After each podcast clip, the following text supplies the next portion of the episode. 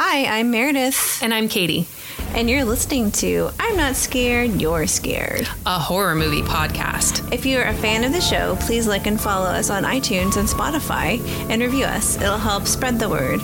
Also, you can follow us on Instagram at I'm Not Scared, You're Scared, or email us at I'm Not Scared, You're Scared at gmail.com.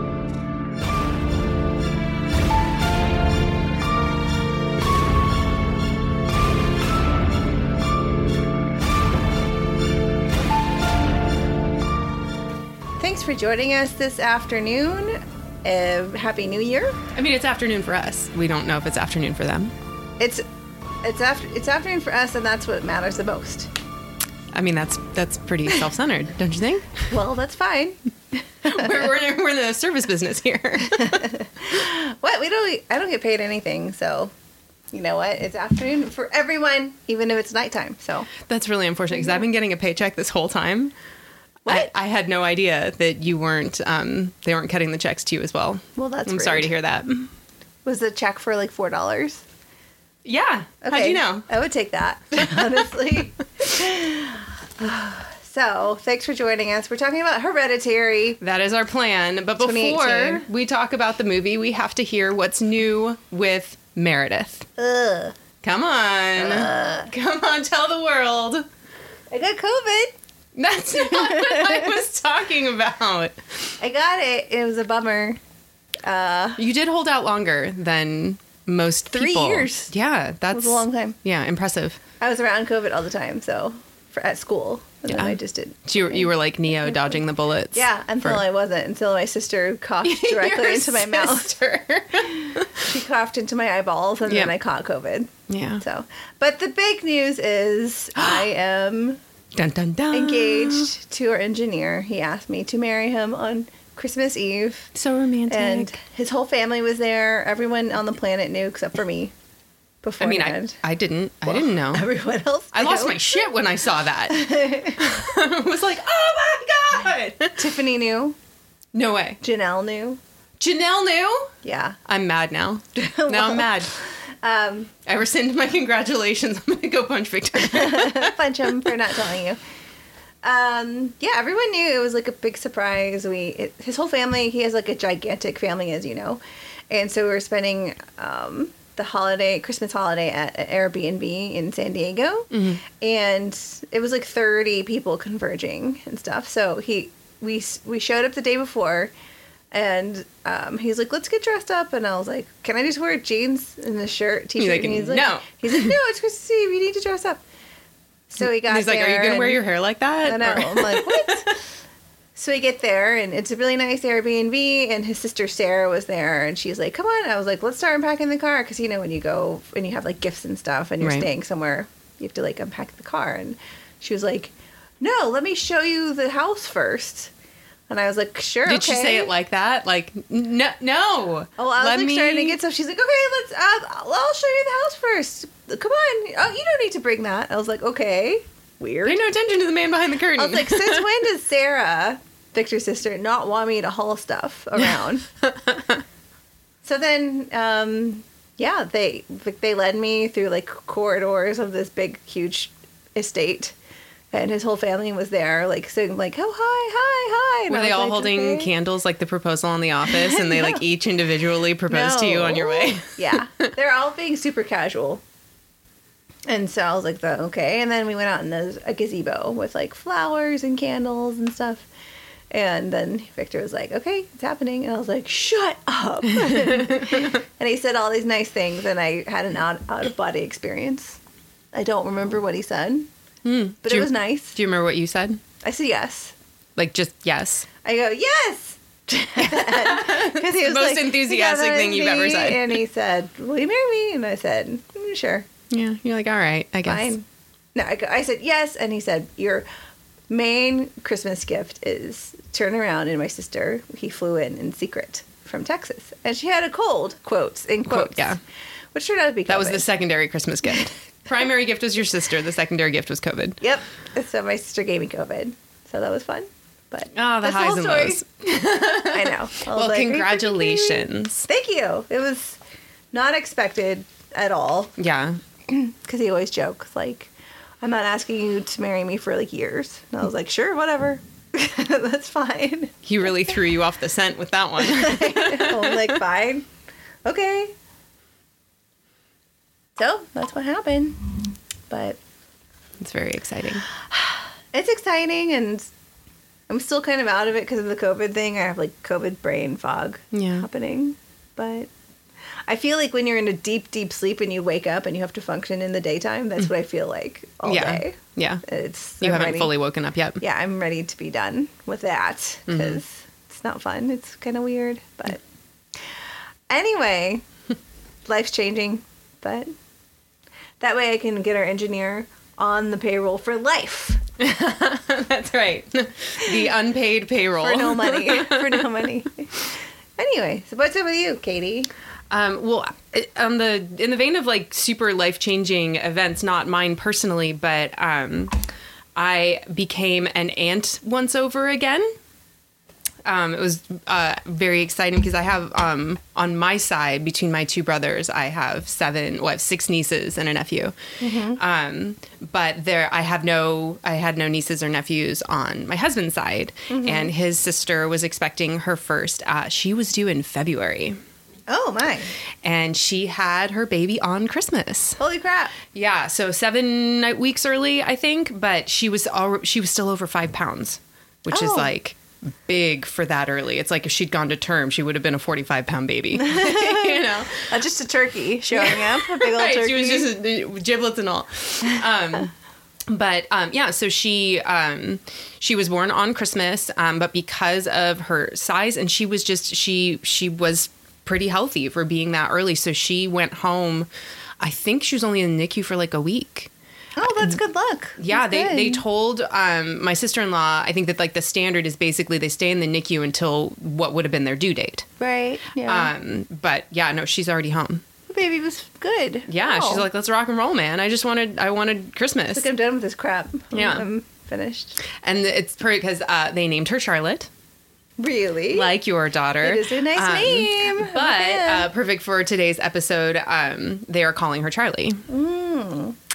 Like uh, one of the characters that we will be discussing shortly. So Yeah. um, yeah, so that was oh, that's um, exciting. It was. It was very exciting. It was a you know a little like scary and worrying, especially because Yeah, she's in. Chicago. So like you know my mother in law, her mom like couldn't couldn't be there. We couldn't.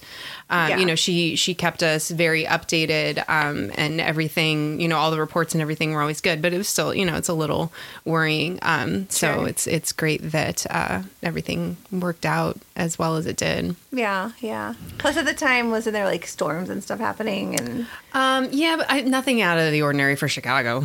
oh, yeah. I mean, it's just the that's just winter there. I guess so. Yeah, Yeah. That's true. And so, if that is my parallel to your proposal story, then my parallel to your COVID story is I tried to cut off the tip of my thumb chopping carrots over Christmas break. Um, and so that's been an ongoing process because I didn't go get stitches. I always like, I'm done with this for 2022. I don't need this thumb. this thumb has always been too long. I'm gonna take off the the quarter inch at the Take end. Take matters into my own hand. Yeah. Um yeah, and we like kind of have this joke where, you know, I'll do stuff to myself and and Tom will be like, "Do you think you need stitches?" and like like we were talking about before we started recording, I'm just very medical attention is not something that I like investing time and energy in. Mm-hmm. Um and so I always go like, "Nah." And then later on we're like, "Yeah, you should have gotten stitches." So this is definitely um another time that I should have gotten stitches. At least a nice bit of glue. Yeah, well, we tried the you know the steri strips, um, and they just I don't know if the ones we have are cheap or shitty or whatever, but they weren't really holding and staying on. Um, and it's looking like like had I gotten stitches, it uh, would have probably just healed. Um, what's happening now is the the portion on the top that was severed but not detached is slowly dying. Oh my god. and so I'm like, it's like a little horror movie on the tip of my thumb. I know. Um, and uh, yeah, Tom was giving me a hard time because I kept on wanting to show it to him. and he's like, I don't, I don't want to see it. I'm like, no, but it looks different. today." I was like, he's, I don't care. I don't want to see like it. sickness. it's sickness. And like putting And this he's like, I, I offered to take you to a doctor. I am not looking at it. Oh my god. um, yeah, so that's uh, we'll, we'll see. We'll see how that turns It's out. rotten. Is that how we started this new zombie plague? It- maybe. fucked up thumb. Maybe. You never know. Maybe this is Oh, going to be the horror movie I write. Ew, no. It's going to start with the thumb, the severing of the tip of one's thumb. That sounds rough. Well, Yeah. I'm sorry, but also. So we both had highs and lows. you want to see my thumb? sure, I don't care. well, you're too far away. I'll show it to you later. You have to show me later. Yeah. Yeah. Engaged COVID. High, low. Yeah. Thumb. Thumb chop. Baby born, thumb gone.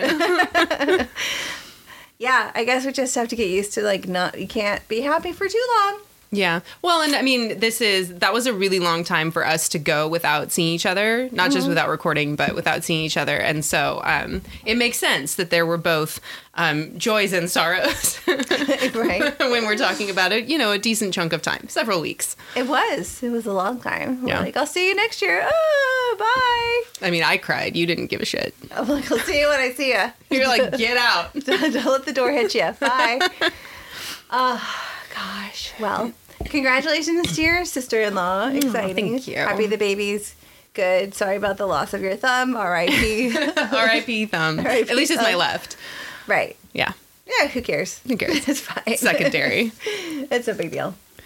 So this week, The main um, event. the main event, I'm talking about Hereditary, or doing the recap. It was a suggestion from our Texas listener. Senor Carlos. Um, yeah, yeah. So I love this movie so much. So I'm very both do. excited to talk about it. Yeah. Um, I rewatched it last night and typed it up. And I have to admit to everyone, I still have COVID brain fog. So, um, hopefully, if, if you think that, that if you think we're going to give you a pass for any faults in your performance today, you are sorely mistaken. that's fine. I'm going to hold I'm you to your standard. I'll say stuff and not remember saying it later Oh, okay. As I stare into the distance. I know you did. I felt like I lost you there for a moment. She's going into the light. And I'm like, what's happening? What? Oh. Ugh, gosh. Okay. So this came out, Hereditary came out in 2018. And the opening is, it's just a black screen with um, white writing. It's an obituary for Ellen Taper Leigh that said she passed away ever- after prolonged illness at her daughter Annie's house. Um, and there's a lot more stuff saying who she's survived by and Yeah, who, the you know, family. like her family and stuff. Um, and then the first, um, the camera like opens up, or the, the the scene opens up, and there's a really beautiful tree house, and you see kind of like a secluded home, and uh, there's the camera pans around from the view of looking outside to see the treehouse to looking around um, a beautiful art studio with all these like miniature houses and um, that are very very detailed. And the camera zooms in on one room and it goes from being um, a miniature of the room to the actual room and you see the characters kind of start interacting. So it's there we see a teenager being awakened by his father and given a black suit to wear the dad who is steve asked the son and his name is peter um, if he'd seen his little sister charlie and he asked did she sleep in the treehouse last night and uh, peter said oh i don't, I don't know and Peter's a teenage boy. He's like, I don't know He's what like, my sister is doing. what do I know about this? So Steve goes to retrieve Charlie from the treehouse as the mom Annie, who's Toni Collette, is waiting in the car in her black clothing, uh, her funeral uh, garb. Um, they're on their way to the funeral Of He- her mother. of her own mother. Yeah, Um, uh, and it's uh, for Ellen, the the obituary we saw in the opening title. So. Uh, Steve goes to retrieve Charlie. He's like, "It's freezing. It was freezing outside." And Charlie gets up suddenly, re- is startled awake, and she's like, "It's okay. That's okay that it was, it was freezing." And it's, she's just kind of odd. Yeah, she's a she's a little like she's she's kind of quiet and squirrely, and um, she's definitely an odd duck.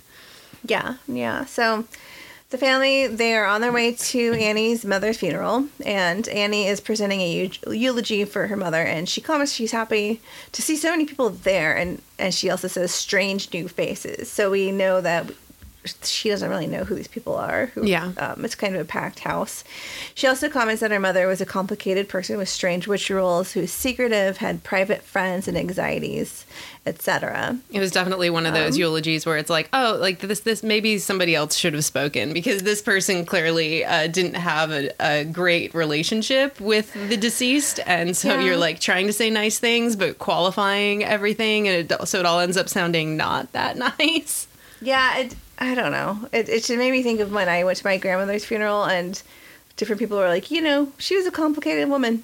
We all know this. and you're oh, like, Oh, you're like, okay. I feel like, yeah, I can't remember. I don't really remember so much what I said at my dad's funeral, but at my mom's funeral, I remember trying to like figure out something to say that was just good. Yeah, You know, it's hard that- when you have to do the deep dive and like really, you're like, ooh. So what not to say first? Okay, Yeah. XL. Scratch that Something out. purely positive, not depressing. She was a mother. She she was my mother. she was also my mother. mothered others. she was My another mother. and mother of others. Um, okay, so it was, yeah, not like you just mentioned, not great. Uh, so, uh, yeah, you get the distinct impression, and Annie spelled it out for you that their comp- their relationship is extremely complicated Yeah. and um, not great.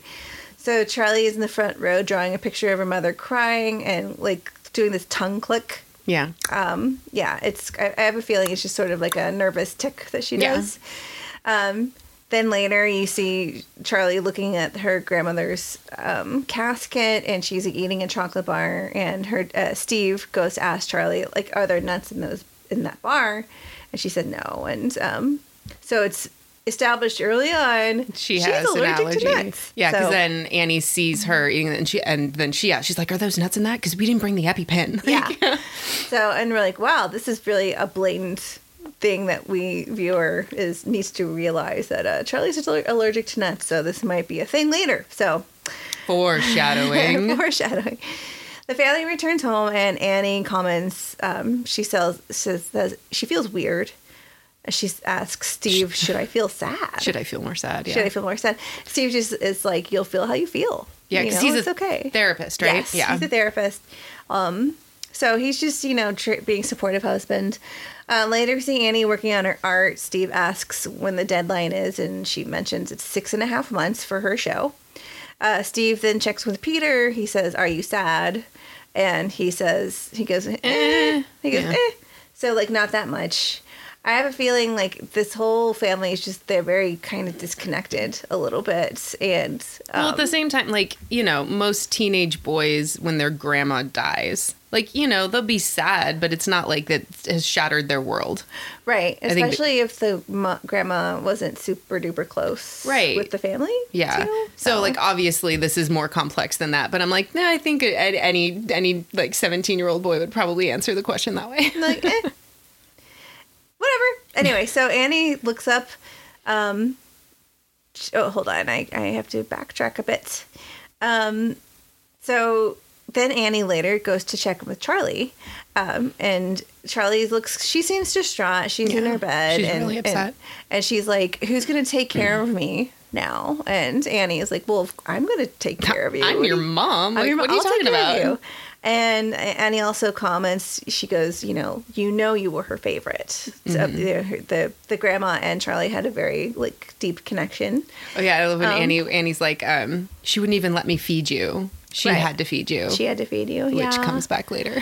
Right. So Annie's also very sympathetic to Charlie, feeling very like you know grief, all, all that grief, and and then she she looks up to see the word. It says Satony written on the uh, paper, The wallpaper. the wallpaper, yeah, which is kind of strange. But anyway, so then Annie says goodnight. She goes into the office where she starts going through a box filled with her mother's things. Uh, there's a note inside that says, and I wrote this down because I was like, what the fuck is this? it said, My darling, dear, beautiful Annie, forgive me for all the things I could not tell you.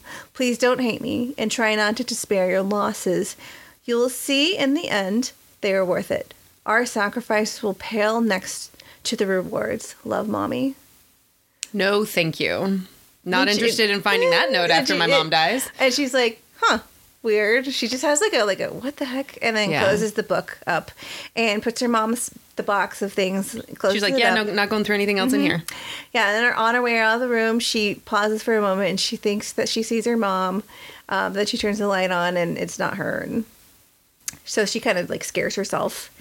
We also then she run what like she's like Ugh, like turns back on the light and she moves one of her little miniature uh, Dioramas, yeah. dioramas and like turns it around so she don't have to look at it. Mm-hmm. But we as viewers see what has is happening. It's it's Annie with her baby in the bed, and her mother is taking her breast out to breastfeed the baby. Yeah. which is freaking insane. So now we Especially, realize, like when she said earlier, like, oh, she, you know, you assume like, oh, she wanted to give you your bottle. She wouldn't let me give. It's like, no, she wanted to nurse you. nurse you. That's insane. Yeah, that's okay. kind of gross. anyway, and we're like, what the heck? That's just, you know, Like, very oh, unsettling. now, now the eulogy's starting to make more sense. yeah, yeah, very unsettling. So then the following day, we see Charlie. She's withdrawn. She's playing with a toy instead of taking her quiz. A bird flies into the window, and Charlie. And she's at school. Yeah, she's at school, and Charlie casually gl- glances at her teacher's desk where there's some large scissors. Uh, meanwhile, Peter is in his own classroom and he's making plans to go smoke out with a friend. Um, Charlie finds the bird and takes those big ass scissors to cut the head off, and she puts the head in her pocket for later. And she's eating a chocolate for later. she's eating a chocolate bar, and then she looks out across the street and notices a woman, an older woman, just sort of like waving at her a little bit, Yeah. or like watching her. So that's a little bit strange.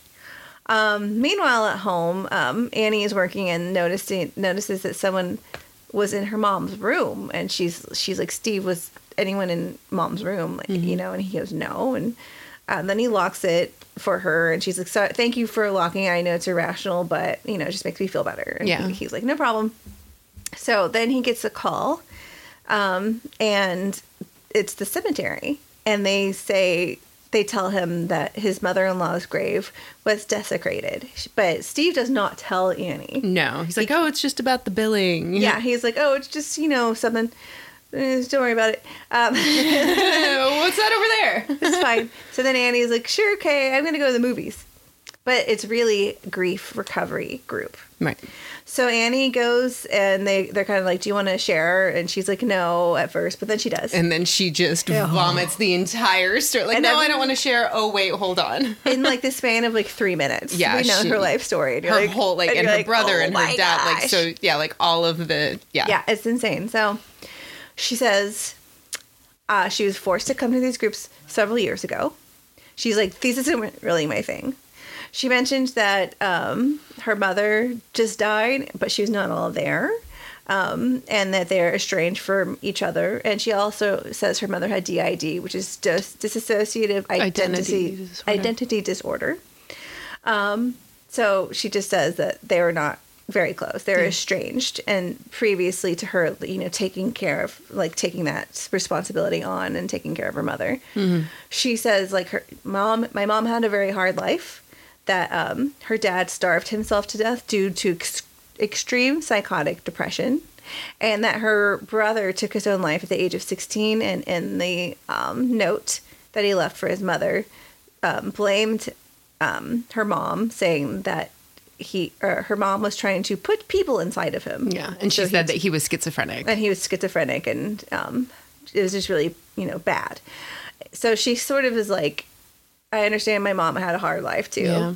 but um, she also laments the fact that the relationship between her and her mother was it, it was really bad. They like had no contact, and Steve kind of made that happen too, being like, "This is really bad for you to be around your mom," eh, especially when she had her first child, Peter. But then later, she kind of relented and let her mom come around when she had Charlie. Yeah, she said, I gave her my second. Yeah, I gave her my the second. words that she used. So you're like, ooh. Yeah. So then she also mentions her mother got her hooks into her daughter, Yeah. Charlie. Um, so fairly quickly, fairly quickly, we see what she was talking about in the eulogy. Yeah. And that she was trying to make it sound nice. And yeah. this is and yeah, then in this group, you're like, oh shit, that's Yeah. that's so messed up. So, um, so yeah, we get the quick and short of it. You understand why the family's not very like upset that their mom died. yeah, and they're like, we're gonna miss grandma so much. they're like, oh well, you know what are you gonna do? Christmas won't be the same. I know. So anyway, meanwhile, Peter's smoking out, and we see him at the window, and another. It's in the late evening, and we see another figure outside, breathing outside. It's like breathing like the air, like their you can see their breath. Yeah. but you don't see who it is. And so you're like, that's kind of strange. Um, and then it quickly cuts to the following day, and Charlie is working at her art table, clicking her tongue, and just um, there's a strange light that shoots across the room and back. Charlie responds by looking out the window and then going outside with the head of the bird that she had saved for later. Yeah, her new friend. and she's kind of in a daze and she's walking and feels like she's you know sees her uh, grandma in the in the in the field with like Yeah. the fire and stuff um, so then later annie's working on her her little creepy dioramas stuff and peter is like um, we see a text from his friend the, as the viewer we see a text saying hey there's a huge party coming it's the day before previously and it said there's a huge party tomorrow um, bring your dick. So now he's asking to go to the party and we know what kind of party it is but he's like asking to borrow the car and he says it's um you know a school barbecue thing And she's like, "Oh, so you're not eating with us?" He's like, "Oh no, no, I'm, I'm eating with you." he's like no i want to eat with you It's not that kind of. It's not a barbecue barbecue. yeah yeah yeah it's a smoking out i mean uh Smoking out and bringing your dick barbecue. right.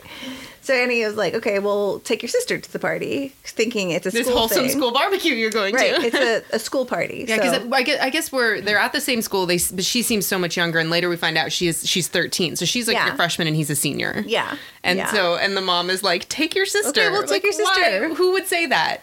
I would if it was like if I think it's a school function, like if they're going to a football game or it's a school party. I don't know. Even then, I don't know if I would ask my senior son to take his freshman little sister to something. I don't know. In any case, you, she says take your sister, and as a viewer, we're like, but this is the bring your dick party, and That's not what they meant by bring your dick. No, this is not. this is not a school barbecue, like a little thing. That's um. This is pretty nefarious. And Charlie doesn't want to go. Yeah, yeah.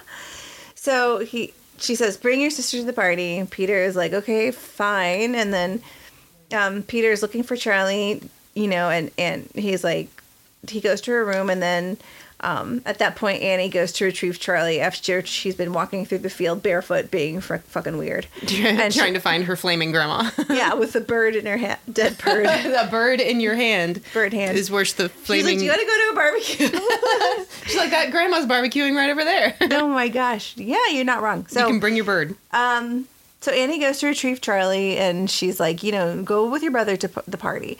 And Charlie's like, I don't want to go.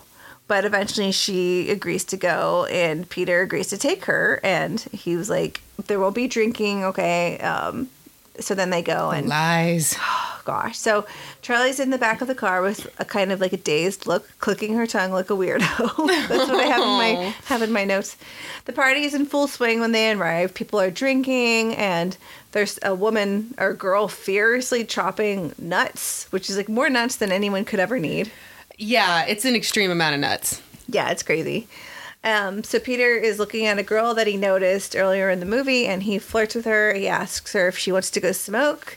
Um, he says he's got, you know, got good weed. He's trying to be really cool, whatever. And so she's He's, like, like, okay. he's doing okay. yeah. Well, he's like, want to go smoke weed? And, and she's like, I have a bullet. He goes, tight. Oh, right. I don't know what he's He goes like, cool or Sick. sick. and you're like, oh I mean, she gosh. clearly likes him back. Like she's she's picking up what he's laying down Yep. because he's So then- laying down some good weed.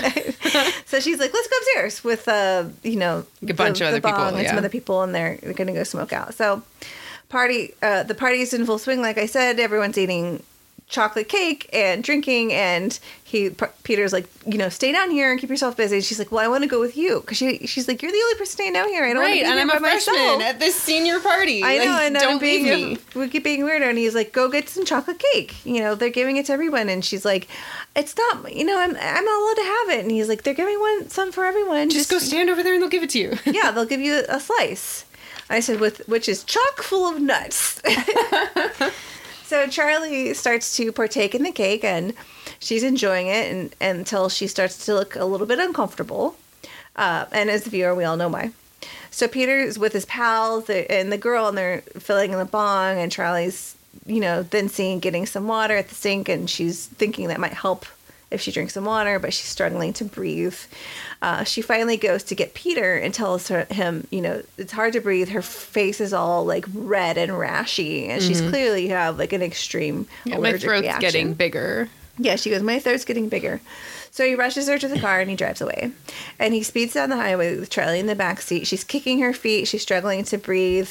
Uh, she's sprawled out in the back Yeah, like seat, clawing at her throat. mhm, and it's it's really dire. And um, yeah, Peter's trying to drive to the hospital as quickly as he can.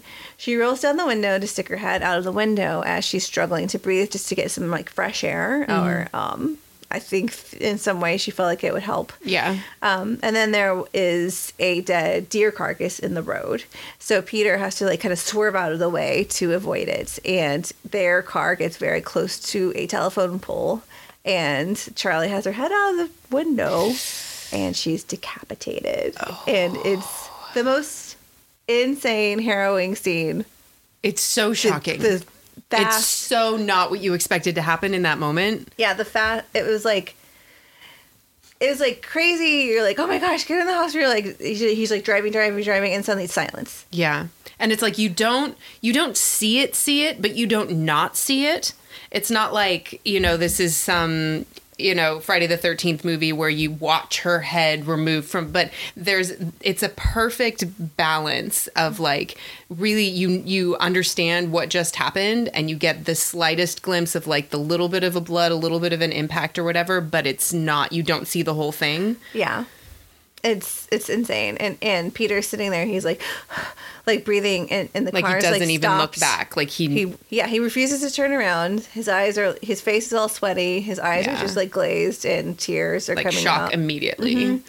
And then he's like in shock as he realized what happened to to Charlie. Mm-hmm. And he has tears in his eyes and he then just proceeds to drive home yeah and where he just goes to his room and gets in bed and sits there waiting. Yeah, he just parks the car Mm-hmm. in the driveway with the rest of Charlie in it and goes. To, and it's like it makes perfect sense. Like he's he's in shock. Yeah, Like he's in like absolutely insane. cannot do he can't anything. even deal at all. Yeah. so he's just waiting for He's his like mom. shut down. He's like waiting for his parents to see what happened. Yeah. basically. Yeah. So the following morning, Peter's sitting in bed and he hears his mother. Um, she's like, "I'm gonna go out to the store. Do you need anything?" And Mm-hmm. she walks outside.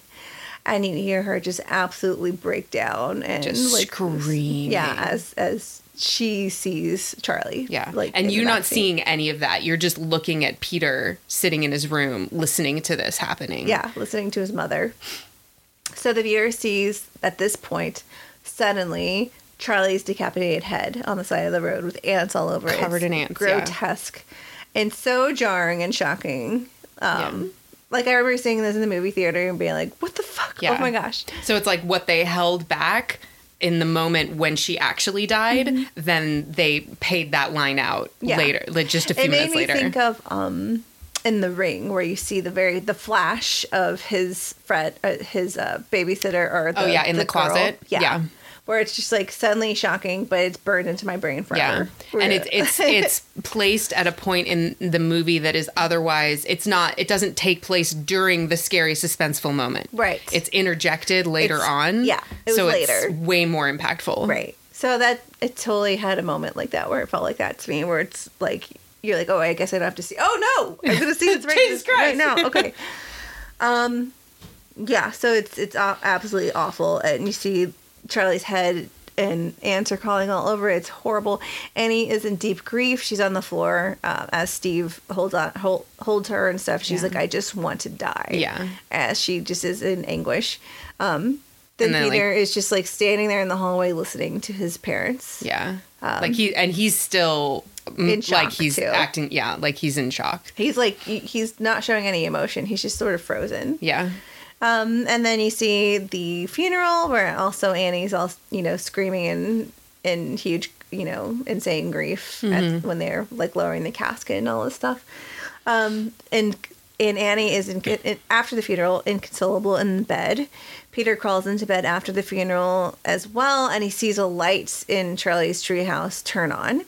Um, and then Steve looks through later is looking through Charlie's sketchbook where we see a sketch of a bird that she decapitated earlier in the movie, and Annie's just sleeping in the treehouse to feel closer to Charlie. Is what I'm guessing. Yeah.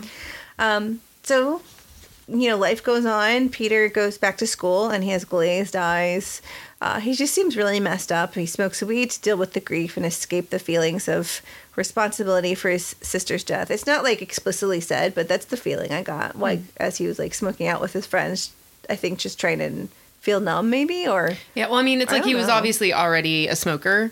Um, and then, like, yeah, the scene that they show him smoking after Charlie dies is definitely like, oh, this isn't this isn't doing what I need it to do. yeah. So he tells his friends his fr- he has like a weird reaction, and he says he's like having a weird, you know, like had a had a hard time breathing, and um, his friends have to like hold his hand, and he's kind of like freaking out. Yeah. Uh, later, Peter returns home, and um, you can see Annie sitting in the car, and not saying anything to hi her son, and he just seems like he's just going through the motions of life, Yeah. basically so Annie returns to the grief group and she's in the parking lot in her car, but she decides not to go inside and she's about to drive away when um, a woman, her name is Joan, flags her down. She says, you know, asks Annie if she's coming inside, and, and she's like, I remember you from a few months ago when she came to talk about her mom, and she unfurls all that insanity about her mom. Uh, and she's like, Annie's like, no, I, I think I forgot something. I want to leave. I, I have to go. But It seems like she doesn't want to like take part in this anymore, or thought the better of like trying to do this. Um, so then Joan tells her very quickly, you know, like my son died, and Annie's like, I'm really sorry. She said, and then she's like, my son and my grandson son died ab- about four months ago. Um, it helps, you know, a little bit to come and talk and be around people, and uh, and if you ever need anything, here's my phone number. So they had that connection. Like you're dealing with this immense grief, and I have this grief too. So it's kind of like maybe we can help each other. So then later that night, Annie goes to sleep in the treehouse. Peter is awake looking at the treehouse. Um, and then he feels or senses something, but he and he looks around his room, but nothing's there. Yeah. So something weird's happening. We don't know what as a viewer. Peter feels like there's some sort of weirdness, but he can't pinpoint what it is either. So then the following day, Annie's working. Um, there's a post-it that's sh- there up reminding her to keep working and um, to also ask for an extension for from her gallery. I would certainly hope so. As an artist who her mother and her daughter have both died in the course of a couple months, Yeah, uh, yeah, give her an extension. right. No kidding.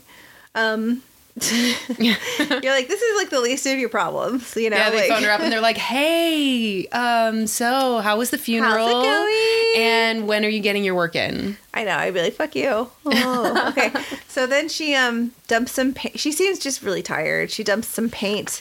She tries to mop it up um, and gets a little paint on uh, Joan's phone number. So at that point, she she picks up the phone number and she um, the next scene you see her going to Joan's house to talk, and um, she notices. Um, when she goes to Joan's house, a really cute little, little cross stitch welcome mat that says Joni uh, as she goes into her apartment. Annie comments that her mother used to embroider like that before too. and Joni's like, "Oh, really? Haha." I know she's like weird coincidence. Uh, what?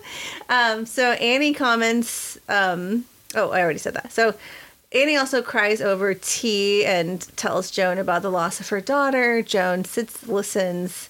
She asks Annie about the relationship with her son Peter. Um, Annie then proceeds to tell Joan how she used to sleepwalk and how when Peter was younger, um, she had covered Peter with paint thinner and she woke up herself up lighting a match Yeah. um, at you know and and since then peter you know he woke up and screamed and since then peter had always held the incident against her like held a grudge like you almost killed me Yeah, right. which you know what I mean, to fair be fair, enough. I, think I might feel the same way um Pe- people get mad at their parents for way less than that. yeah yeah so I think that like her mother is fucking weird, some weird situation. Charlie's was very strange, and then it's it's insane that Annie was walking around sleepwalking, covering her child in paint thinner, Yeah. and then with like woke, woke herself up lighting a match. What the fuck? That's, like, in- that's um, insane. The scene in Step Brothers where like they both like Will Ferrell and John C. Reilly are both sleepwalkers and they're like in the kitchen like putting the getting shit out of the fridge and everything. Sorry. Yeah. Sorry, that's my favorite sleepwalking Although movie. that's more lighthearted than the paint thinner situation. a little bit. Well, because I, I was imagining like it's it's weird like if that's something that people who actually sleepwalk truly do like execute a task basically Yeah. you know as opposed Yeah. to just wandering around um Yeah, and so like i was me. Mm-hmm. trying well yeah i was i was trying to imagine like oh that doesn't happen but then i then i thought of step brothers which you know obviously is based in real life and fact Mm-hmm. and and can be used to support the argument that people who are sleepwalking actually do stuff but Yeah. usually not try to murder their child yeah, I get up and walk around and talk sometimes. do you really Oh yeah, still oh yeah, yeah, yeah. You should ask i don't my like that fiance. i don't like that I don't like it either, but what are you gonna do about it? So he's apparently like ready to commit a lifelong commitment to my weirdness, like me, like walking around talking in my sleep. So Remind me never to stay here yeah, I'm like, I get up and he's like, "Babe, what are you doing?" I'm like, "What? Oh, I'm just going to sleep." he's like well you're standing up I know, like I've gotten out of bed with a purpose.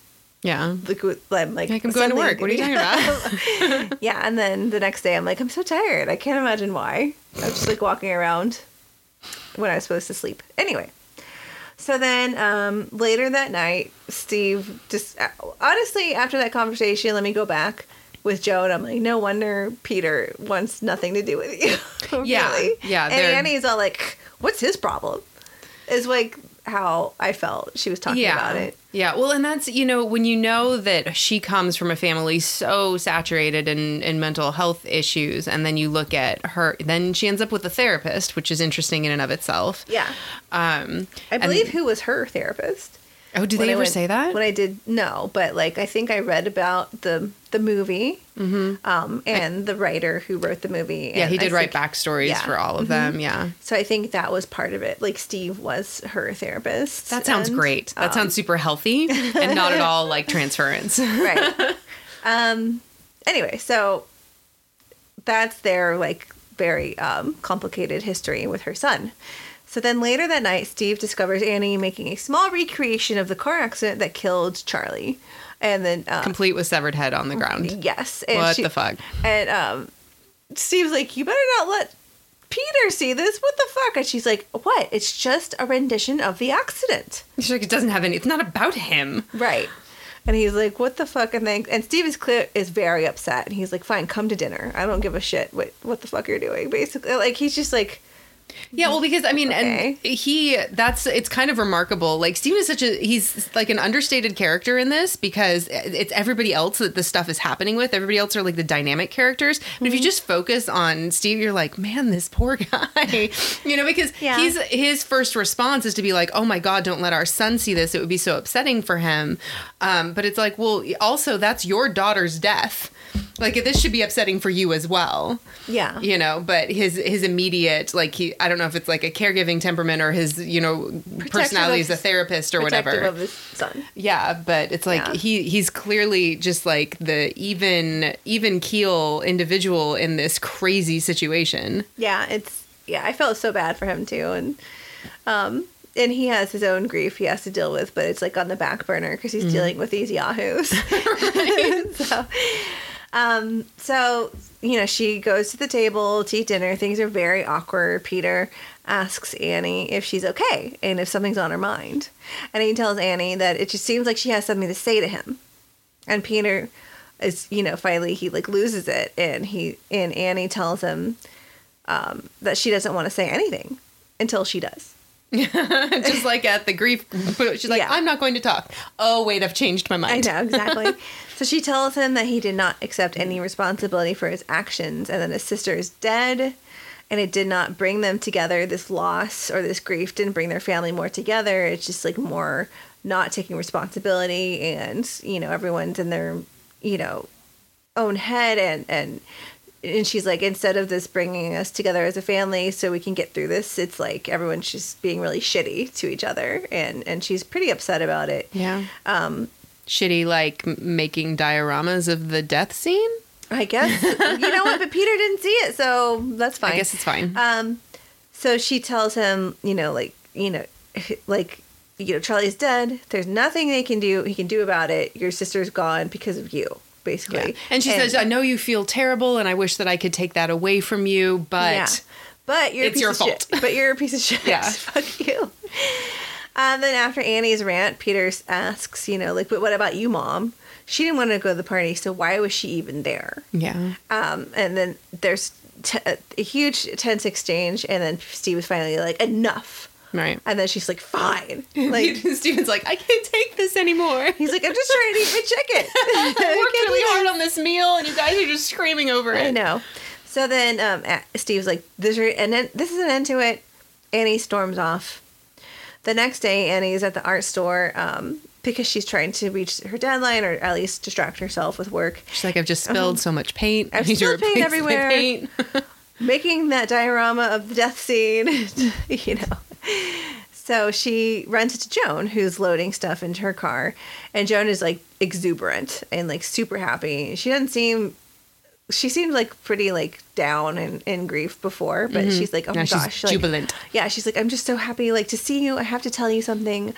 Um, she had an amazing experience uh, with the medium and spirits, and that it was just fantastic. And she connected with her son and her grandson, and and she had a presence, her son grandson's presence, and she heard him. And sh- and Annie's just like Super like, skeptical, She can't yeah. even like control her face. She just starts laughing. Yeah, she doesn't try to She's hide like, it at Are you all. kidding me? Without saying it, she just that's what her face says. Yeah. Uh, and then Joan is like, you know, I know you're skeptical. Like, I know I had the same feeling. It's okay. It's okay. You know, just please, just come over. Like, what are you doing now? Come over. I'll, I'll show you. I know you're skeptical. Let me just show you firsthand. So Annie shows up, and together they perform the ritual. And Annie is super freaked out. Yeah. And she gets up to leave, and Joan gives Annie a candle and a printout of these words, the incantation um, that she must use to perform the ritual. And she tells Annie she needs to have something in the ritual that links her with Charlie. And she says, like, the chalkboard in the chalk with her, was her grandson's, and it, it linked with her grandson. Yeah. So then, um, Oh, and she also says the whole family has to be inside the house. Yeah. Your son, like she makes sure to say your son son, and Steve. needs to be inside the house. Annie house. says, "What language is the ritual?" in?" And Joan's like, "I don't know what it is. It just, you know, everyone has to be home, and and when you perform the ritual, Yeah. that's all I know." Um, so Annie drives home, and she's startled suddenly when she hears a tongue click in the car as she's driving. It makes her come to a halt, and she's like, "Oh my gosh!" And then she proceeds to go home after that. So that night, Annie's unable to sleep, and she discovers um, just a ton of ants crawling around her room and in her bed. She gets out of the bed to investigate, and she follows the ants to her son room, son's room, where she's horrified to see ants all over his her son's face and body and in his mouth. And then Peter wakes Annie up at this point because she's looking like horrified Yeah. at the bed. And then you're He- like, oh my God, it was a nightmare. She Yeah. just thought that he was like, because like his Yeah. face laying in bed looked like Charlie's head when it was laying on the ground Right. with all of the ants on just it. Just like dead, Yeah. with ants all over. it. And they were like, oh, good, it was just a dream. Yeah, and Peter's like, "Mom, what are you doing?" And she's like, like looking like, ah, like horrified, and and and she's like, "Oh, I'm sorry. Uh, is is Charlie here?" She's like kind of out of it at that point. and Peter is like asks Annie, he's like, "Why are you scared of me?" And Annie blurts out, "I never wanted to be your mother." Yeah. Uh, and then she covers her mouth like she couldn't help She's like, that "Oh my God, it just came out. out." She's like, oh. and then she said she wanted to have a miscarriage, and she tried different ways to like lose the baby. And then suddenly she's wet and he's wet, and there's flames Mm-hmm. all over, and he's like crying and screaming like, "Mom, mom, mom!" And suddenly Annie's awake. So it was a dream within a dream within a a dream within a Yeah. dream. Um, so that's really fucked up. Anyway, so Annie then wakes Peter, and she tells him, she's like, "I'm so sorry for all the things that I've said. You know, I, I love you. Um, please come downstairs. I Mm-hmm. want to show you something." And then she goes to wake Steve and tells him to come downstairs as well. And she wants to perform a ritual with Steve and Peter at the dinner table. The two of them, two of them are weirded out. Annie encourages them to participate and please concentrate on Charlie. Peter is like, fine, I want to, I'll stay. You know, I'm, I'm open to it because Steve is like, ah, we're not doing this, Annie. This is ridiculous. And and, sh- and Peter's like, I'll stay. It's fine. I think that he did that. I'm going. I'm kind of like making this up in my in my own head. Like I think he did that because she was like had apologized. Like, Yeah, I like, love he's you. trying I'm to really meet sorry. her Yeah, where she halfway. is, yeah. Maybe. Um. So he says he'll stay and and participate. Um, sorry, hold on. I have to find my spots. Um, so all three of them put their hands on the glass, and she says, "Don't put much pressure on the glass." And think about Charlie, and she like says the words and stuff, and um, the glass moves across the table, and then suddenly the flame in the candle gets really big and then goes out, and um, it's it's super creepy, and and Charlie or Peter gets kind of freaked out and then suddenly Annie, her mouth gets like really big and she like looks like something's messed up with her. Mm-hmm. And then she starts talking with Charlie's inflection. She's like, I'm really scared. What's happening? Like that. Suddenly it's not Annie, it's Charlie. Right. And Peter's like, oh my God, oh my God, please stop, stop, stop what you're doing. Oh my God. And then Steve grabs some water and throws it at Annie's face. And, and then Annie's like, what the hell? Like, Yeah. what are you doing? And they're like, you know, you need to stop this. And, and Peter's like all crying and, and freaked out. And as the viewer, we see more words that are w- written on the wallpaper throughout their house, um, different weird words. Um, and then there's um, Peter, who's also really, really upset in his own room. And then the following day, Peter is in his classroom. He's just like he's out of time. Like he's he's all yeah, checked it, out. you kind of almost feel like maybe he should have taken a leave of absence or something from school. Just go back to school. Quit being a little bitch. Take your SATs. um, so he's in his classroom. He's looking at, and there. Then you see the lights shooting across the room, like we saw before with Charlie. Mm-hmm. And Peter is shaken, and then he sees his reflection with a very creepy grin on his face. Yeah. and he's like, "What the fuck?" Um, so then he gets up and he he like just kind of runs out of the room at that point. Uh, Steve calls Annie and tells her that Peter's just really upset and he's scared. He feels like he's being threatened. Steve tells Annie that he has a son to protect and that Annie and Annie is upset and she's like, What the hell you know, does that mean? you know, like she's like, "What are you talking about?" And she's like, "And I don't even sleep sleepwalk anymore." So, and Peter's my son too. You know, I'm trying to protect him also. And then at this point, um, Annie loses her shit and smashes the miniature that she was working on. Steve returns home and finds Annie on the floor of her studio with um, a, a lot of her pieces in, uh, or her her art pieces in pieces, kind of like smashed up. yeah, And then he proceeds to sleep on the couch and away from Annie. He's just like, understandably. yeah, he's like, fuck this. So later, Annie enters Charlie's room where she, there's a she sees an invisible force using Charlie's sketchbook and flipping pages. Uh, Peter's asleep, and when he wakes, he sees Charlie standing in the corner, and then her head falls off, and it's a ball, like a like a basketball or something, and you see her their dog standing in the hallway kind of growling and looking at an entity or something the that's dog is like, on. "I want a new home, please." Um, and then, then you see um, Charlie's sketchbook is just filled uh, with pages of Peter with his eyes all scratched out. So Annie then decides to burn the sketchbook um, and put it into the fireplace. But then her arm starts to burn as the sketchbook starts burning. They're like linked together, and so she's unable to burn the book.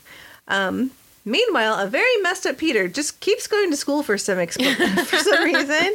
Uh, Annie goes to find Joan to confront her slash see what the hell she brought into her house, and then we see as um, as Annie's knocking on the door and being like, "Hello, hello, Joan, Joan, Joan." We see inside of Joan's apartment, which is filled with pictures of Peter, candles, uh, all these weird symbols like surrounding photos of him with his Yeah. eyeballs like burned out and stuff. It gets all messed up. So then you see Peter at a picnic table staring into space as Joan is across the street and is shouting out at him like, "I expel you!" And she's yelling a lot of other craziness at him too. And other people aren't really noticing. Yeah, it's like they can't even hear. Yeah. And he he doesn't he like kind of look around and be like, uh, is this Like, just are me? you noticing this? And nobody does. So then Annie runs home. She finds more welcome mats in her mom's stuff that looks exactly like Joan's um, welcome mat. Well, it's right, yeah, because she's like going back through her mom's stuff, and it's like it, one says Annie and one says Charles, and so it's like, oh, her mom made those, and it's almost like was it made me think Annie's brother's name was Charles too, and maybe that's who Charlie was named after. Probably. I didn't notice in the obituary who her brother's, what his brother's name was. Because it says, Oh yeah, yeah, it says her dad's name and um, her brother's Her name brother, yeah. had died. Um, but maybe if I went back to look, I would. I mean, it's the only re- only thing that makes sense why there would be because the two mats that she pulls out say Annie and the other says Charles. Yeah, that makes sense. Um, so she's going through her mom's stuff and she finds, you know, uh, Joan in uh, in the like the photo album with her mom. Yeah, She finds Like going back years. Yeah, years and years. She finds incantations and a spell to summon King Paimon. Um, she finds, yeah, like I said, lots of like photos of Joan with her and her mom and the cult. And there's a photo, a family photo of her own family with Mm-hmm. her and Steve and Peter and Charlie. And the cult in the photo is like doing some sort of ritual at the photo. Right. It's very, very creepy. Creepy. Um, so Peter, meanwhile, while uh, Annie's realizing all of this, Peter's at school and the light is shooting across the hallway as he's walking down the hallway, and he's um, has a lot of trepidation. Steve's at work, and then he receives um, photos of um, the grave site of his mother-in-law through his email, um, which is just dug up completely, and her body's gone. And he's just sort of just like, oh, what the fuck? Like you seem like he's basically like, I'm done with this. yeah, I, I have enough to deal with. Like, That's- considering that's fine. This is fine. coming back to his family. Um, so then Annie's at home, and then she lowers the attic ladder, and she encounters flies and a stench. And as she uses the flashlight to look at what is what is in the attic, she discovers something in the corner. And realizes with horror as she's panning the flashlight around that it is her mother in the attic Yeah. her mother's body. There's symbols written on the wall. The paimon. It also was on her necklace at the beginning opening scene too, where she's at the Yeah. funeral, and her her mother has it as well. Mhm. And it's also carved into the telephone pole that took Charlie's head off. Right, exactly. And it's on the wall now in Yeah. her attic. Um, so then at school, Peter loses complete control of his body and he appears to be having like a seizure of some kind. And he violently slams his face into his desk and his nose is just completely smashed. Um, Peter then seems to like snap out of it, this control of his body, but he's like horrified and just screaming in terror. Yeah. Um, so then Annie, meanwhile, is outside of the treehouse in the rain. Uh, she's very worried and stressed, and she misses the call, the call from Peter's school. Steve gets the call and goes to pick up Peter, and he brings him home and um, tucks him into bed. And and then at this point, Steve's at his wits' end, and he he's like on his way home. Actually, he's like weeping at the stoplight, like Yeah. what the fuck is happening to my family? And you really feel bad for him because you know it's gonna just get worse. Right. Um, so upon his return home, Steve tells Annie that uh, Peter has injured himself, and after uh, Peter's like in his own room, Annie begs Steve to look in the attic because she thinks that her mother's headless body's in the attic. She's like, I don't know where her head is, but like I don't know how I'm the pretty fuck sure it's mom. There's no I head. don't know how she got up there. And so Steve goes up there, and you hear him as she's run downstairs to go find Charlie's like little notebook, her sketchbook. He, you hear him go ah, like scream in the attic. Um, Wait, like you probably thought like she was like hallucinating or something. Like, okay, I'll go up there I'll and go see. And he was like, oh my god. He's like, holy shit. So he finds the body. Annie tells Steve that Joan, her new friend that he that she had mentioned to him, uh, you know, she's like, you remember how I told you I had that friend Joan, and the incantation, yada yada. I got it from her, but like it turns out that she knew mom for ages. Like it's she's all here in this book in the photo album, and and um, you know, and she, you know, Steve is just kind of as sh- she's ranting about her mom and Joan. Steve is sort of like just eyeing her with suspicion. He's like, Yeah. mm, okay. Like how much of this is what Annie's doing is what Right, he's thinking. Exactly. So then he, at this point, he accuses Annie of digging up her mother's body. He's like, every time you went to the movies, like what were you doing? Yeah. And we all know she's at this grief group, like Right. word But vomiting like, everywhere. But, Were you digging up corpses? I don't being know. a fucking lunatic. um, so then, you know, Annie is hysterical. She's saying that she brought this on to Peter and that she has to burn the book, and but she knows it's going to catch her on fire too. She's like, I I recited this this ritual. I did. I brought this into my house. I'm. I somehow got this, brought this on Peter, and I feel horrible. Like I need to make it right. Right. And um, but we need to burn this book. I found all this stuff like sketched in it that's like horrifying sketches of Peter and like being hurt. And I just need to get rid of this. And I know I'm gonna die. Um, but you need to do this for me. So Steve walks her to the fireplace, and A- Annie's begging him to burn the book and throw it into the fire. She's like, I can't do it to myself.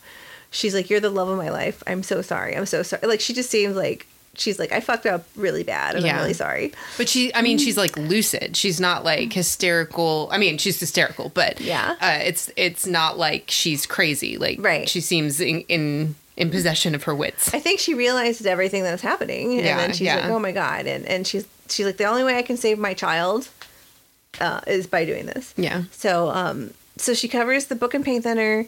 She's like, "You're the love of my life," and she un- essentially knows that he's ending her life at this point if he throws this into the fire. And then Steve is like about to, but then he's like, "You know, Annie, you're sick." I need to call the police. Yeah. You know, this is, you know, not We, okay. we have a body in our attic. Yeah, what the fuck's going on? And then so she's like, you know what? I, you know, she she runs over to grab the book and throw it into the fire, and then it sets Steve on fire and Yeah. not her. Yeah. and she's like horrified, and she's like looking on, and you see her whole face just change from horrified to like not yeah, suddenly. like catatonic. Yeah, she just seems like she's fine with it suddenly. Yeah. you're like, oh shit, what the fuck's happening? so then, um, yeah, she seems possessed. So then later that evening, Peter Peter wakes up. His nose is sore. He sits up in bed and he calls out for his parent. He's like, "Mom, Dad." No one answers. And in the shadow, the viewer can see as Peter's kind of looking around his mother Annie in the ceiling, Like- on the ceiling, Like kind of like waiting. spider, like just perched, oh it, like gravity defying Spider-Man style in the ceiling in the ceiling. Yeah, it's insane. And she's just like waiting for him. And so he kind of looks up out, out of the window and sees the the treehouse is like kind of lit up. And at this point, his mi- mother just silently glides out of the room, like floats out. yeah. She's not walking. It's insane. She's like flying out of there. Yeah. Like how like how I dream I fly in some of my dreams where I'm like just like floating around Is that what you're dreaming about while you're sleepwalking? when I'm on the ceiling, like, oh, that's weird. Um, so then he Peter gets up to investigate. He walks around um, down the dark hallway. He hears some noises as he's searching. He goes downstairs and there's a piano that's knocked over, and the house is in complete darkness. Peter scans the room and finds the body of his father, and his mother is watching from the ceiling once again as he's like looking at just horrified as he realizes his his father has died. Um, and then he looks over and sees a naked man who's just smiling, having Yeah. a great old time. Just hey his- guy, inexplicably. I heard we're supposed to bring our dicks to this party. is this the dick party? So he he's there and he's like, what the hell? And then suddenly his mother lands and pursues him and he runs to the attic. He's like, ah, like as his mother just hauls ass after him. And he brings up the ladder and he's up in the attic. And you hear like vicious pounding, and his mother Annie is just like on the ceiling Slamming her head. defying gravity, and it's Yeah. like bam, bam, bam, bam, bam, bam, bam, like insane of her like and like yeah, an inhuman speed that she's doing it at, Yeah. like a woodpecker speed. Yeah, it's of just slamming her head into the thing. but like upside down Yeah, and on the yeah. ceiling. yeah, it's of- very upsetting. It's insane. We're like, this hurts my stomach thinking Yeah. about this. So Peter is at the ceiling or in the attic. He's like, I can't let you in, mom. Ah! like he, he's like, what the fuck? I don't feel like I need to say this, but you have to stay out there. I know. So Peter stops to look around the attic. He discovers lit candles throughout the attic. There's flies. Um, and then, but the body is gone where his grandmother was. So he didn't see that part. But then there's a photograph of himself where his grandmother was, and the eyes are missing from Yeah. the photo of him. And he's like, what the fuck? And then at this point, Peter's like, "Wake up, wake up!" and he like slams his, you know, his cheek with his hands, trying to wake himself up of this like waking nightmare. Um, and then there's a strange noise, and um, you know, then he looks up and he sees his mom floating in the air with like a piano wire, and she's like sawing her head off, and Oh it's insane. And um, Because like at first it's like you don't know what she's doing, and because she's not like actively sawing, and so you hear like a little bit of a noise, and then you see, and then she does just like one more sawing motion, so you're like, oh, that's what the noise is, and then she starts really going to town at yeah, it. it's like Yeah. like that. And he looks over and sees more nude people in the attic smiling at him. He's like, ah! this is the dick party. And then he jumps out of the uh, attic, out of the window, Yeah. into the flower bed, and um, it's everything's quiet except for the sound of Annie like sawing her head off. It's Yeah. sh- you know, it's like thump, and you hear like her head hit the ground, Yeah. which is insane. Um, so then Peter, like I said, he's in the ground in the dirt with the, in the flower bed, and you see the light that you saw on when Charlie saw a light, and you see the light that he saw, and it kind of floats onto him, and he gets up and um, he stands up and looks around, and he does the weird tongue click like Charlie did. Yeah.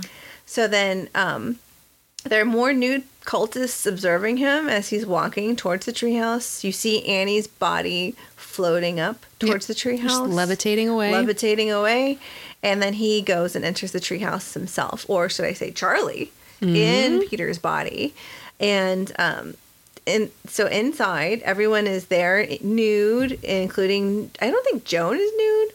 Um, no, but everyone's and Ann Dowd wouldn't allow that in her contract. I bet not, right? So, but everyone else is there nude. She's there. She seemed to be like one of the main people who Yeah, orchestrated leader, this. yeah.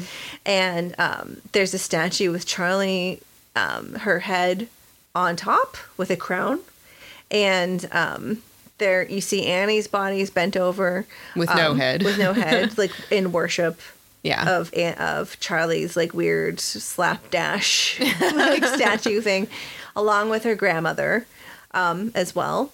So then Joan proceeds to take the crown off of Charlie's head and places it on top of Peter slash Charlie. And Joan tells Charlie, "Well, now Paimon is one. He, he's one of the kings of hell, and we we managed to correct her first female body, and now you have the male host. And um, then all of the worshippers say, "Hail Paimon," and that's the end. oh, but they're like, "Oh, hail Paimon!" and it was just like a, a cl- not a, it's like a close up on Peter's face while you're hearing them all chanting that and like the expression on his face and everything in that moment and then to just cut and like that's the end. that's the end. You're Yeah. just sitting there like what did I just watch? You're- you're what just like- happened?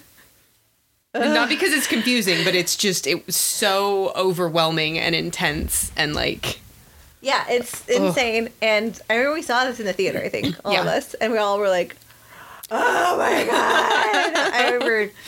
But okay, we can talk about it in a moment. so, Katie, did you think this movie was scary? I thought this movie was hella scary. Um, like you said, when we saw it in the theater the first time, and I'm so glad that the first time I saw this was in the theater Oh, yeah. because it has so much potential. Um, it's so dramatic, it's so shocking, it's so intense, it's so visual. Mm-hmm. Um, that to have seen it in the theater, I think was made it so much better. Yeah. Um, I think that there are like elements that um, the, the scariest parts, like the when Annie's up in the corner of the ceiling. Like I love that part. I think that that part's so scary. Um, the sawing of her head, of like there's a lot of elements like in the end sequence, like you said, like the last 20 minutes of of the movie, um, that The is just piling, yeah, and ramping up and up yeah. and up. Um, but like one of the first moments, and it's one that I super love, is um, when she sees her mom after her mom has died, Mm-hmm. and she's um, in the room, and I don't know. It's her art studio, right? The that room because that's why Mm-hmm. Yeah. the diorama's in there. Yeah, and so she turns the light off and she looks in the corner, and then and you're seeing her mom's figure in the shadows. Yes. and I think that that's something that I mean you use that a lot in scary movies it's very subtle. um but it's like it's very effective Mm-hmm. because you're like wait it's it's like um I don't know. Another example that comes to mind is Bye Bye Man, like that thing where you're in a dark room and you're like, oh, is that a coat hanging on the wall or is that a person standing in the corner? Yeah, Um, yeah. And so, but it, in this, it's very clearly her mom, and Mm-hmm. then she flips on the light and her mom's gone.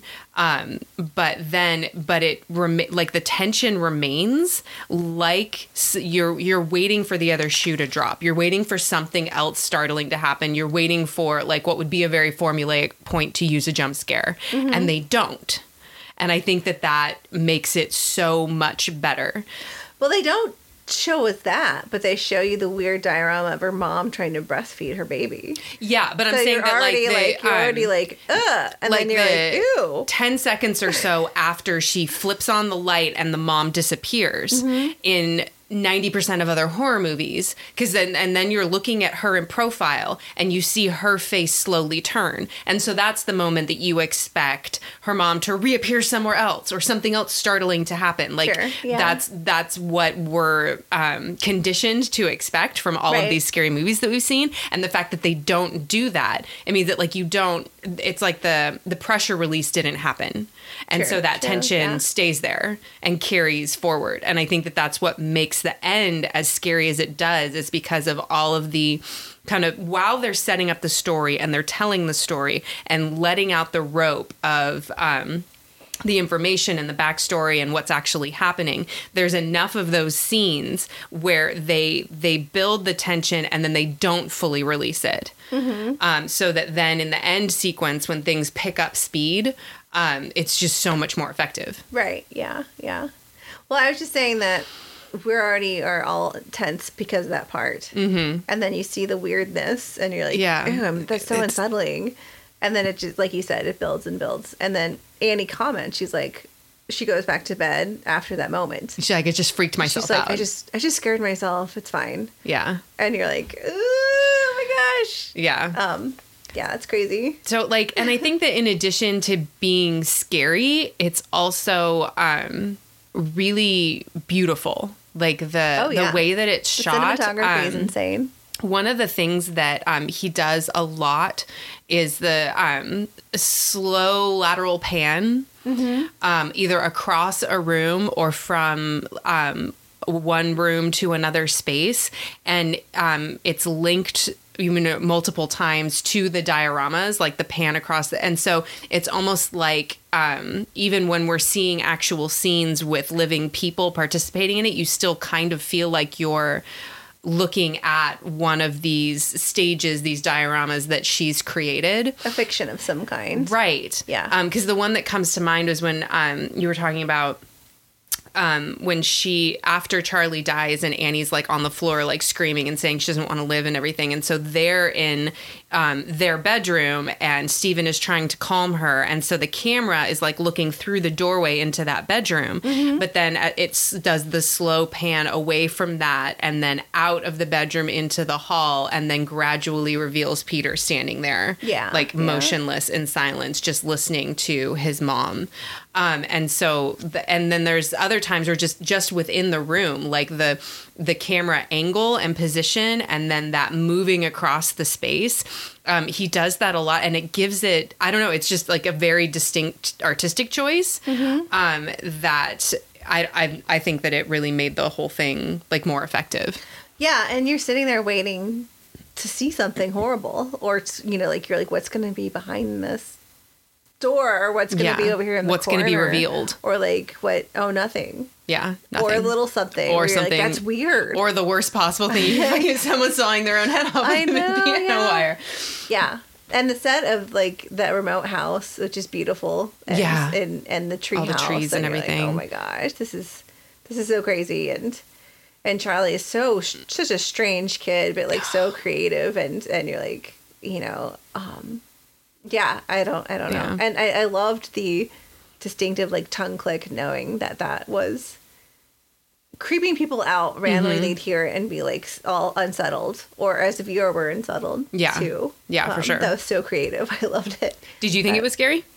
Um, yeah. Yeah. Horrifying.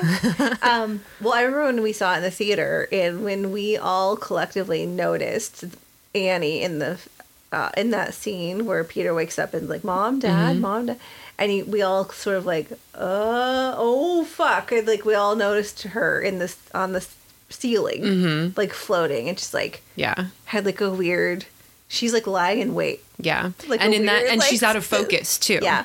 Mm-hmm. And it's a dark room. So it's like that same element where like, you know like, oh God, what's gonna happen? Do you think like you- she's gonna leap down or she's gonna jump on him or something? Yeah. Like that would be the the predictable thing to happen, and that's not what happens. at all. She just floats out. Yeah. She like swims out in a way. she like swam out in this like weird anti gravity situation. but um I love it. And I love all the Easter eggs throughout the movie Mm-hmm. and and I watched it. I think I've watched it 4 times total now at this point cuz it's not a fun watch, really. No. It's horrifying. But yeah, I've And- gone back to it I think four or Yeah. five times too. because you there's all these things you didn't notice or, Yeah. or or little easter eggs or things that like signs that joan isn't who she says she was or Mm-hmm. um you know how many people in this cult were ta you know like this was orchestrated from the beginning Yeah. like this family had no control over what happened to them Mm-hmm. because they were you know in control and orchestrating things Yeah. around them from from the start like Well, they didn't even, have a chance Yeah, well, and it, and it sounds like this was even something that Annie's mom was attempting to execute with Annie's brother absolutely because he Yeah. he said you were trying to put people inside me. So She's she literally wrong. was. She was literally trying to put someone inside Yeah. him and it Yeah. failed. He killed Yeah. himself. Right. And so and and then you get the things like the when Annie first goes to comfort Charlie um, after the funeral and Charlie says um, when she's like you know you were grandma's favorite and Charlie says she wished I was a boy. Yeah And so then going back, you're like, oh yeah, she did wish you were like because they got the the demon into Charlie, but it wasn't a male form. And in the book, it said that the demon preferred it's a male demon, so he prefers a male form. Yeah. And so the fact that Charlie was like. The first time you hear her say that, you're like, "Oh, she wishes I would." Okay, that doesn't mean anything. Yeah, grandma's just kooky. What Yeah. you do, right? Um, but then, but then when you realize, like, oh, she actually did. She needed she did you wanted to you to be. be a boy, and so now we've got to take your essence and your spirit. We have to execute you Yeah. so that we can transfer you into the male form of your brother, and it's Yeah. really fucked up. so you think, like I said, orchestrated from the the beginning. Yeah. Like when they go into that party, excuse me, sorry, um, and for some reason it's like a house party and they're making like artisanal chocolate cake. Right? Yeah. And oh, ooey with the- gooey chocolate. Totally like- something teenagers do. Yeah, with like a ridiculous amount of nuts and the way she's chopping. It seemed like she's possessed in a way where Yeah. it's like chop chop chop chop chop chop, and you're like, that's weird, right? Yeah. Like I never went to a house party when I was in high school where they're like The- chopping up. If there was like food, that. it was chips, and that's Right. it. So I'm like, that's weird. Like that seems intentional. Mm-hmm. Yeah. It seems like it was there to be unsettling and, and very strange. And it could have been like a possessive a possessing thing or Yeah. or, or they were part of a cult.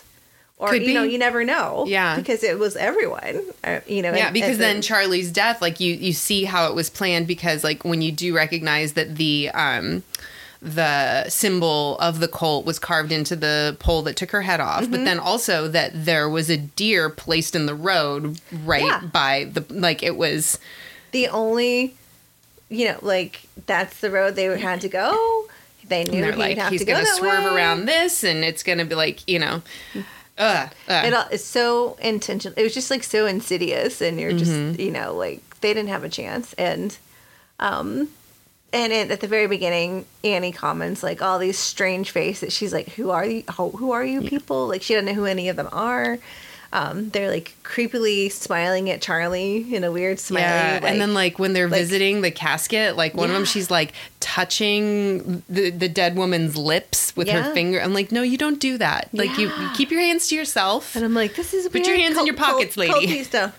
So it made me think of um, paranormal activity a Mm-hmm. little bit with like the need for a son yeah, and that like sacrifice and cult the possessing stuff. of it. Yeah, And uh, Rosemary's Baby, like a cult, all this stuff is happening around you, and you're like, "This is weird." And everyone's like, well, "What? What are you talking about? You know, this is fine." And there's something very nefarious and, and bad Yeah. happening, and, and there's nothing she could have done to like prevent it. Yeah. this I actually this read- happening. Um, one of the trivia things that I saw um, said that Rosemary's Baby was one of his inspirations.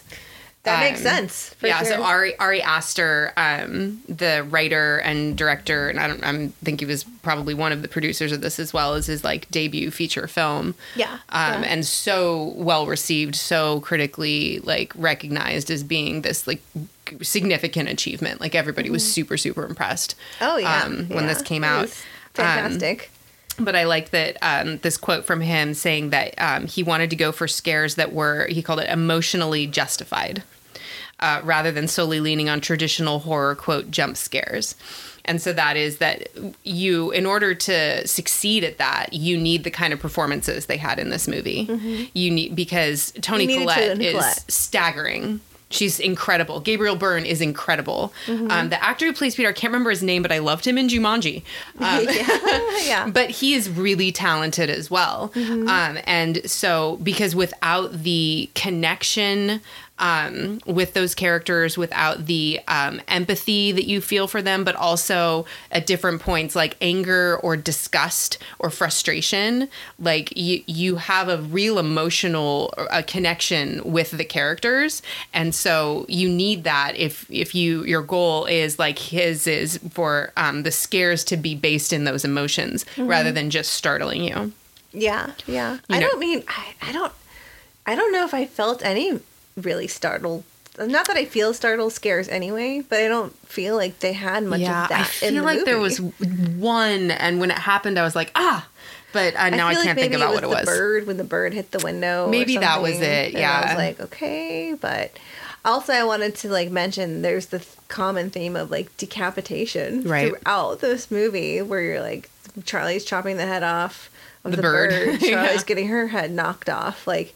Then her mother has her head knocked off. Then Annie Takes her own head off. and we're like, "What the fuck's happening?" People just please keep their heads on. yeah yeah it's it's wild so i mean i love this movie it's not something where i'm like i'm gonna watch it all the time every year because it's so grotesque Yeah. but um just amazing and toni collette is fantastic and i mean i love gabriel byrne too i always love him Yeah. so That was another um, piece of trivia that um, before she took this, uh, Toni Collette had like I guess told her agent or something that she didn't want to do anything like deep and heavy. Like she, you know, was like looking for something light. I don't know what um, project she was doing immediately before this, but um, this script. uh, Well, once she saw the script, she was like, "Oh, okay, never mind. I'm gonna do this. i have to do this have to do this." Well i'm glad i mean i heard that also she attached herself to the project before anyone Mm-hmm. really so that would in essence like made it happen Yeah, that, Um, and that helps the population of other, you know, high quality performers. Mm-hmm. If you've already got somebody of her caliber and her reputation with her body of work um, Yeah. in this lead role, like She's so good. Yeah. I love her in basically anything. Yeah. Like from Muriel's wedding in the 90s Yeah. up until. I mean, she's- Sense. Oh my gosh, she's so good. Yeah, She's Little Miss Sunshine. I love Little Miss Sunshine. It's just. I'll watch her anything, really. Yeah. Especially this scary stuff. I'll watch her.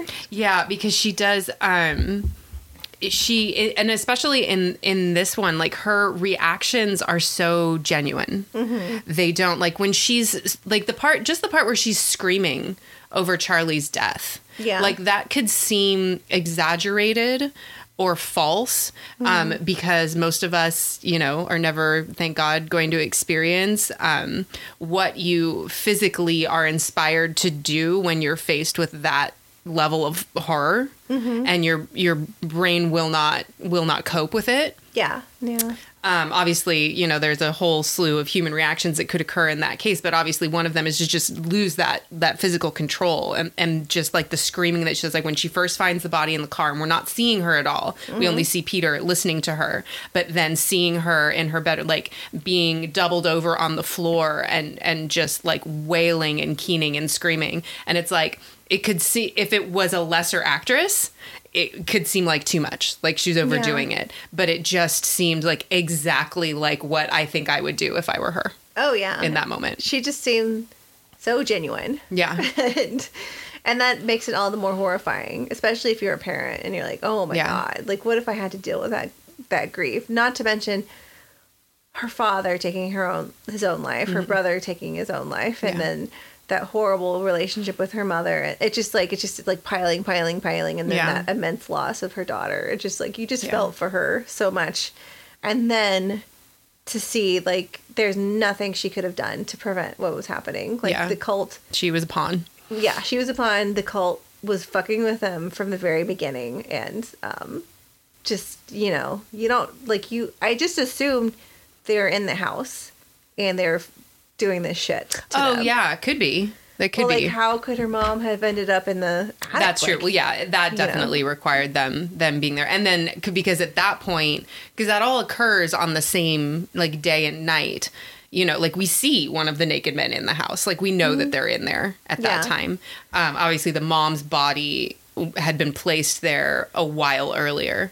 Um, but yeah, and then and then looking back when you think about oh that that lady that was across the street waving at Charlie when she cut the Mm-hmm. head off the bird and was like so happy to see her like Yeah. all of these people they all knew what was going on what was in the works they were all part of it Mm-hmm. um And her bed was moved in her mom's room, and there's this weird triangle Mm-hmm. On the thing on the ground, and somebody's grabbing Peter's head like in a violent way, and then where he's like suspicious of his mother, and Annie's like, "I was just waking you up. You, I came in here. You're You screaming, screaming, and then someone's no one's there." yeah uh, it, it was all like there to like sow suspicion of each other Mm-hmm. and just come like you know be uncomfortable and Yeah.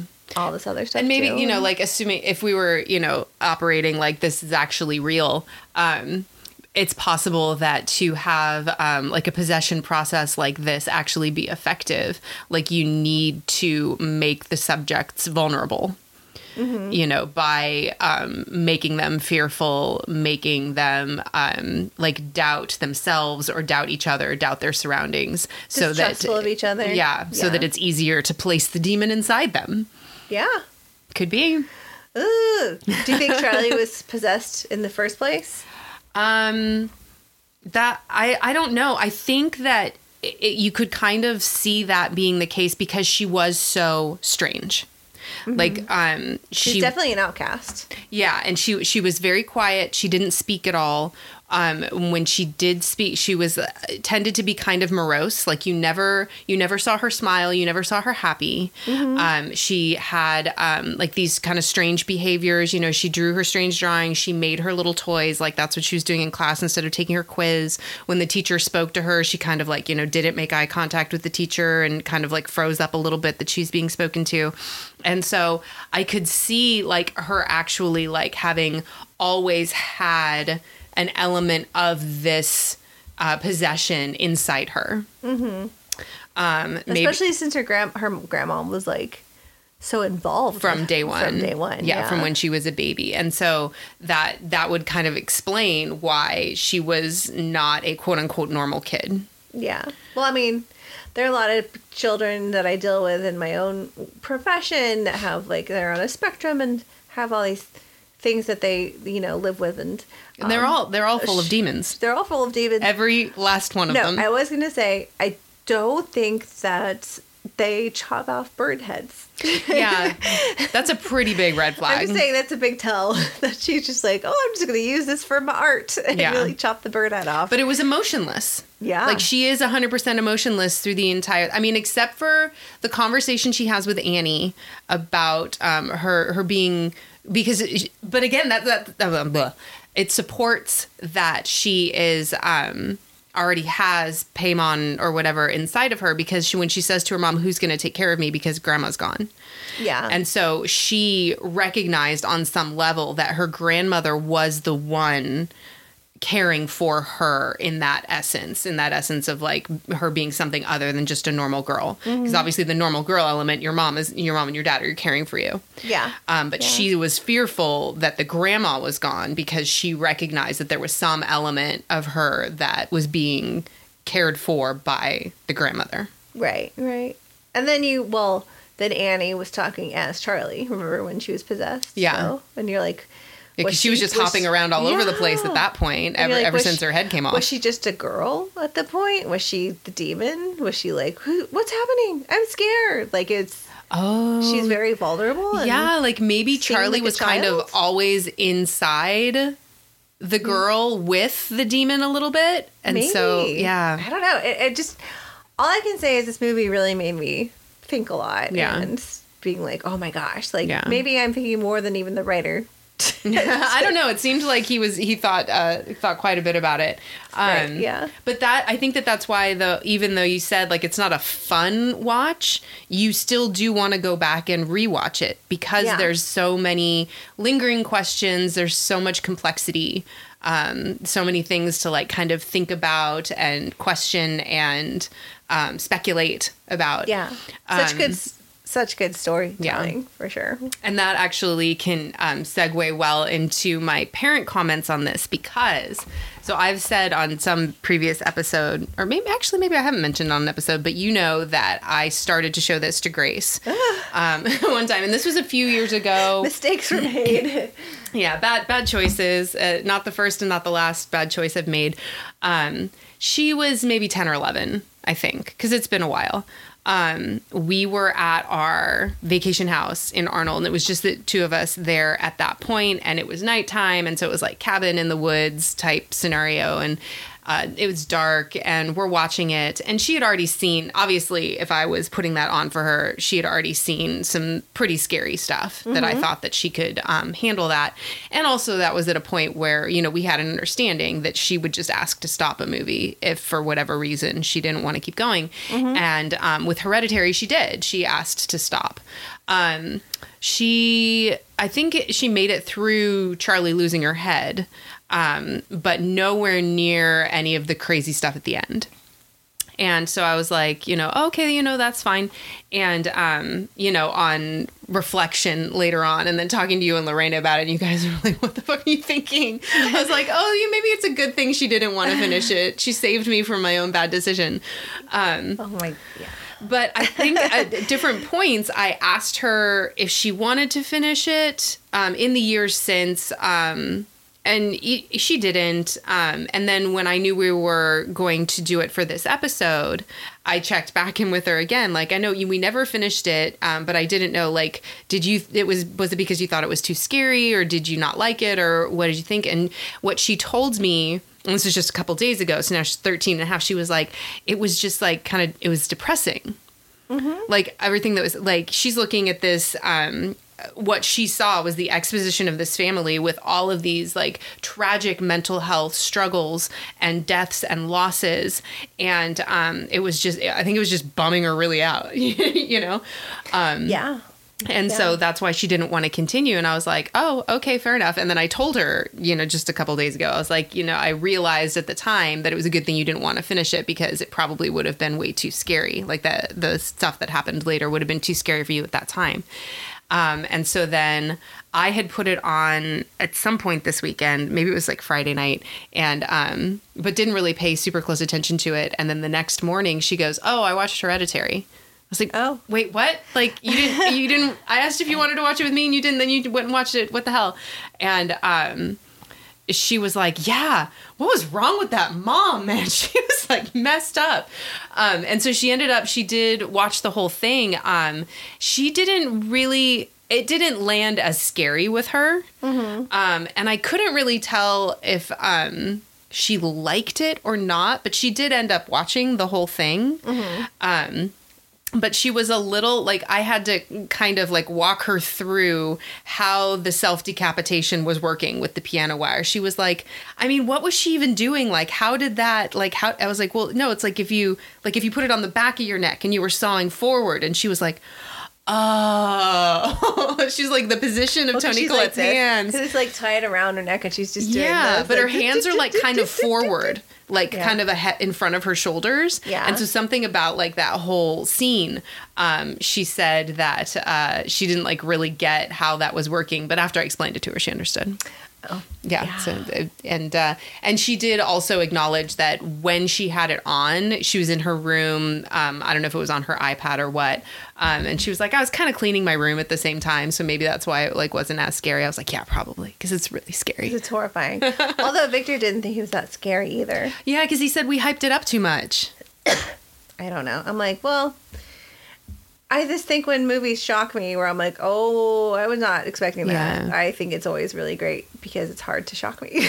Yeah, well, and with the sheer number of scary movies that you and I have seen, um, the it's so so exciting and enjoyable when we see something we've never seen before Definitely. because it doesn't happen often. yeah. yeah. And this was so so different, so creative. Definitely not an old formula. No. I don't think. No, I mean, some little bits, like you mentioned, Rosemary's Baby was Mm-hmm. a big, um, you know, inspiration. And Mm-hmm. then I said par- Paranormal Activity with the the like familial, like inherited Mm-hmm. curse or whatever.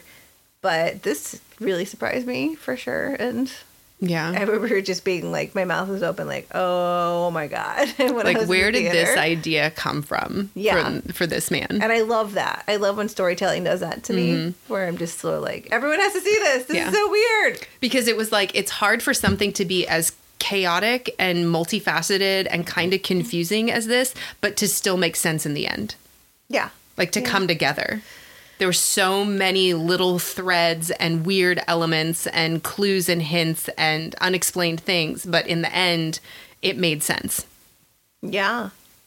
Uh, I think that um, just good good storytelling. Yeah. And then he came out with Midsommar, and then I was sad. we're not going to go there We'll see what he does next. I don't know what he's doing next. But Yeah, I don't know. I'll watch it. i'll be there i'll give him another shot a, a, po- I always will. I'll see. I mean, I watched Midsommar again. me too I think I watched it twice, and I liked it better the second time. To yes Be honest. well yeah because then your expectations were calibrated Yes. Yeah. So, I mean, I will say that his his films are always visually very beautiful. captivating. Yeah. Yeah. Very captivating. And so. Midsommar was as inventive and unusual and unexpected Uh, definitely. as Hereditary. Yeah. Yeah. Just I don't Not know. for me. Not for me. Not for me. Too many flowers. So, what were you gonna say? I think you're gonna mention something about the what you Oh. don't see, or no, you're gonna skip it. Yeah, because we're already at an hour thirty-five. I can Okay. do that on a different. Okay. And well, Victor can edit this part out. edit this out. Victor, What We don't wanna hear it? this. 135. Um, okay, so for next time, we are going to. I mean, don't hold us to this because the universe has gone to great lengths to try and keep us from posting this episode. Yeah. So it's rough, the quality of it, is, and um, but we are going to release it. It just got kind of messed up, and we all we will release Drag Me to Hell At So, long last. At long last. I mean, listeners, you don't have to listen to it if it's just really hard to listen to. But Yeah, if you know, are particularly sensitive to poor audio quality, then this isn't this is going to be an episode that you skip probably. yeah, yeah. But so, if you love the movie or just Sam Raimi, yeah, so we fully acknowledge it's it's messed up. We apologize, and I don't know. Hopefully, you know, at least watch the movie if you haven't. Oh, so. yeah.